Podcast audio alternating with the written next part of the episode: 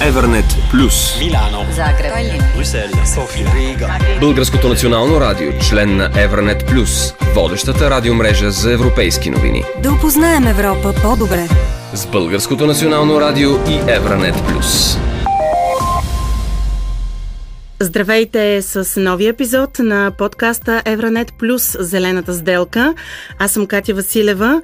Европейската комисия определя текстилната индустрия като приоритетна за въвеждане на мерки за преход към кръгова економика. Текстилът е особено важен за съвременния човек, но в същото време производството и повишеното потребление на текстилни изделия предизвикват негативни въздействия върху околната среда. Производството на дрехи е четвъртият най-голям потребител на първични ресурси и вода и по тази причина вниманието върху тази индустрия, както и върху отпадъците от текстил, е толкова голямо. Управлението на текстилните отпадъци е от важно значение при прилагането на Европейския зелен пакт и постигане на целите за кръгова економика. От гледна точка на европейската иерархия на отпадъците, повторната употреба е най-добрият начин за оползотворяването им. Предвид важната роля на сектора, насочваме вниманието си към това къде сме ние и вървим ли към устойчива и ефективна политика в събирането и оползотворяването на текстилните отпадъци. По темата ще говорим с Ванина Ханджийска, комуникационен консултант с близо 15 годишен опит, основно в сферата на финансите и модата и автор на блога styleinspiratrice.com. Другият ми събеседник е Симона Стилянова, създател на Zero Waste София, както и на основа съветник за устойчив бизнес в България, заедно с Божана Загорчева. Здравейте, дами! Здравейте. Здравей, Катя.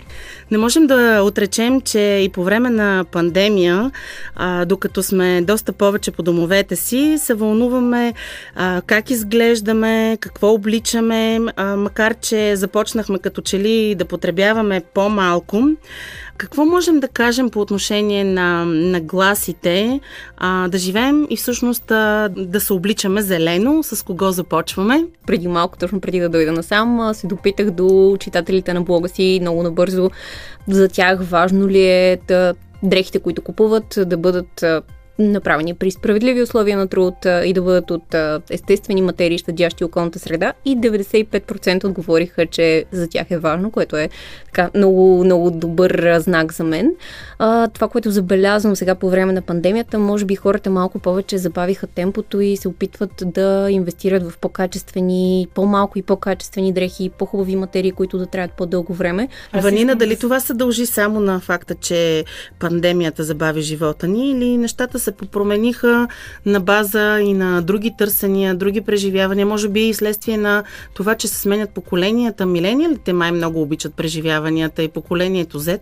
Много ти благодаря за това питане, Катя. А, всъщност съвсем пресни данни на агенция Нилсен от края на 2020 година а, показват, че над 73% от групата на милениалите са склонни да а, отделят по-голям бюджет за покупка на дрехи или по-луксозен премиум клас аксесуари, ако те а, с устойчив а, происход и са създадени по един а, ясен а, начин а, с, по правилата за устойчива економика. Тези две поколения на милениалите и следващото след тях, поколението Z, са много по-различни от предходните. Те наистина се интересуват от това дали марките, които следят и подкрепят, са отговорни към обществото и към природните ресурси. Дали бизнеса, който правят, всъщност е устойчив. И за това тяхното доверие е ключово и всъщност не трябва да се губи, защото те тръгнат ли си един път, после е почти невъзможно да бъдат върнати обратно. Факт е, че модната индустрия е изправена пред различни предизвикателства. Ето, намаляват природните ресурси, замърсява се околната среда, следим за происхода на продуктите, говорим за прозрачен и етичен производствен процес.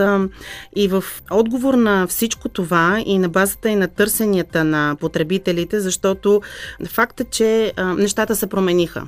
Потребителите са едни, те имат изисквания и модната индустрия как отговаря на всичко това? Така наблюдавам няколко тенденции. Едното са иновативните фибри, които се използват много често, именно поради липсата на конвенционалните ресурси, за да се отглежда памук, примерно са необходими огромни количества вода, земя и така нататък. И всъщност много компании се обърнаха към фибри тип Пинатекс, което са отпадъци от ананас, да кажем, което се получава много готина веган кожа от, от тях и все повече и повече, даже ето този елемент е такъв, а, все повече влизат в употреба. Има също така доста използвана, наскоро научих пък за альтернатива на коприната, която се казва Копро, която до момента не бях, не бях виждала, Ванина може би знае, е, да, Тя повече. съществува, да, реално като практика и м- сега все по-често ще я виждаме в състава на различните облекла. Други такива варианти са тенсела, индустриалния коноп, който все повече навлиза не само в модната индустрия, ами и в други. Но и нещо друго много важно, освен това е да се, да, да се измерят всъщност въглеродните емисии, нещо, което препоръчваме на абсолютно всяка компания и след това тези, които не могат да бъдат намалени, да се офсетнат било то с засаждане на дървета или с някакъв друг процес и на, не на последно място да се скъсят веригите, като по този начин а, намаляваме риска и всъщност да знаем кой произвежда дрехите. Аз искам веднага така да подхвана темата, защото ти спомена въглеродните емисии и скъсяването на пътя.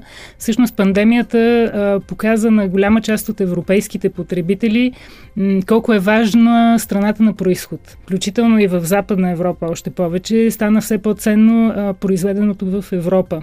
Защото видяхме реално колко сме зависими а, от производствата, които са изнесени в Китай, в Азия и така нататък и колко е невъзможно да продължат да функционират цели сектори на индустрията заради прекъсването на тези връзки, които, което се случи покрай да, реално пандемията. економиките почнаха да стават по-затворени и концентрирани да. в а, конкретните национални пазари и в рамките на Европа, разбира се. Което реално е всъщност една много здравословна практика, защото тук имаме автоматично скъсяване на въглеродните емисии, много по-ясен и проследим а, процес на производство.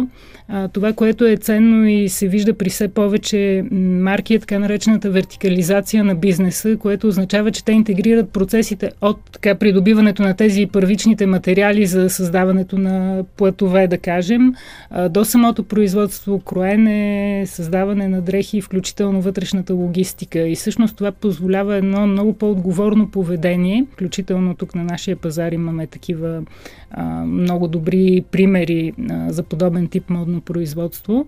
Повече ли са тия примери тук в България? Може би не са толкова много, въпреки че нарастват, но когато става дума за едно по-масштабно производство, там общия обем е голям, което всъщност е, е важно и е хубаво. А, също така, тъй като Симона спомена за ресурсите, действително има доста тревожни характеристики, че след 40 години реално няма да имаме памук. Иновативните технологии действително м- са важни. А, тук мога да дам пример за м- най-голямата българска модна марка за дамски облекла, която от няколко години по патентована технология произвежда половери, при които 50% от състава е от рециклирани полиестерни нишки а, от а, пластмасови бутилки. Така е направен целият процес, а, че всъщност самата дреха не губи своите качества, т.е. тя е изключително комфортна за носене а, и същевременно е с грижа за природата. Доколко света върви а, към зелено потребление, доколко този цикъл се а, затваря по отношение на кръговата економика, защото а, никой не иска модата да отива на букулка и как а, тази мода а, може отново да бъде мода. А, това може би е един от основните въпроси, които вълнуват хората. Може би пак да започнем от Симона, която с а, а, името на а, Zero Waste София подсказва достатъчно, че е с а, поглед към а, зеления живот. Всъщност вярвам, че и като потребители имаме голяма отговорност и право да да ги насърчаваме, като да самите ние се отнасяме отговорно към тях, като да наистина купуваме по-малко, купуваме само това, от което имаме нужда, а тези, които вече не са ни необходими, има много направления, по които могат да отидат. Включително можем да ги продадем. Това е нещо, което аз наистина много подкрепям. Можем да ги подарим или да ги дарим, само ако хората имат нужда от тях наистина, защото много често ставаме свидетели на даряване на огромни количества дрехи към хора, които нямат нужда от тях и всъщност това ги обременява и тях. В крайна сметка те биват изгаряни и отново носят негативен ефект върху, върху обществото. А същото време можем като потребители да, да подкрепяме и да не подкрепяме брандове, които имат устойчиви политики и съответно пък да изискваме от, от властите, от държавата да, да въвежда такива, тъй като за момента в България, за съжаление, въпреки че има контейнери за разделно събиране, все още такава централизирана система няма, не е добре развита и има още много какво да се иска в тази посока към Ванина ми е тук а, въпроса. А по отношение на това, една дреха да се поправи, да се направи като нова, нещо да се прекрои, има ли развитие модната индустрия и конкретно в България, мислено ли е в тази посока? В интерес на истината тази тема излезе много на дневен ред покрай пандемията с а, така наречените движения тип do it yourself. Така че това е едно направление, което набира своята скорост. Друг интересен момент, а, който искам да споделя е така наречения вторичен пазар. Тя и Симона загадна на, за него.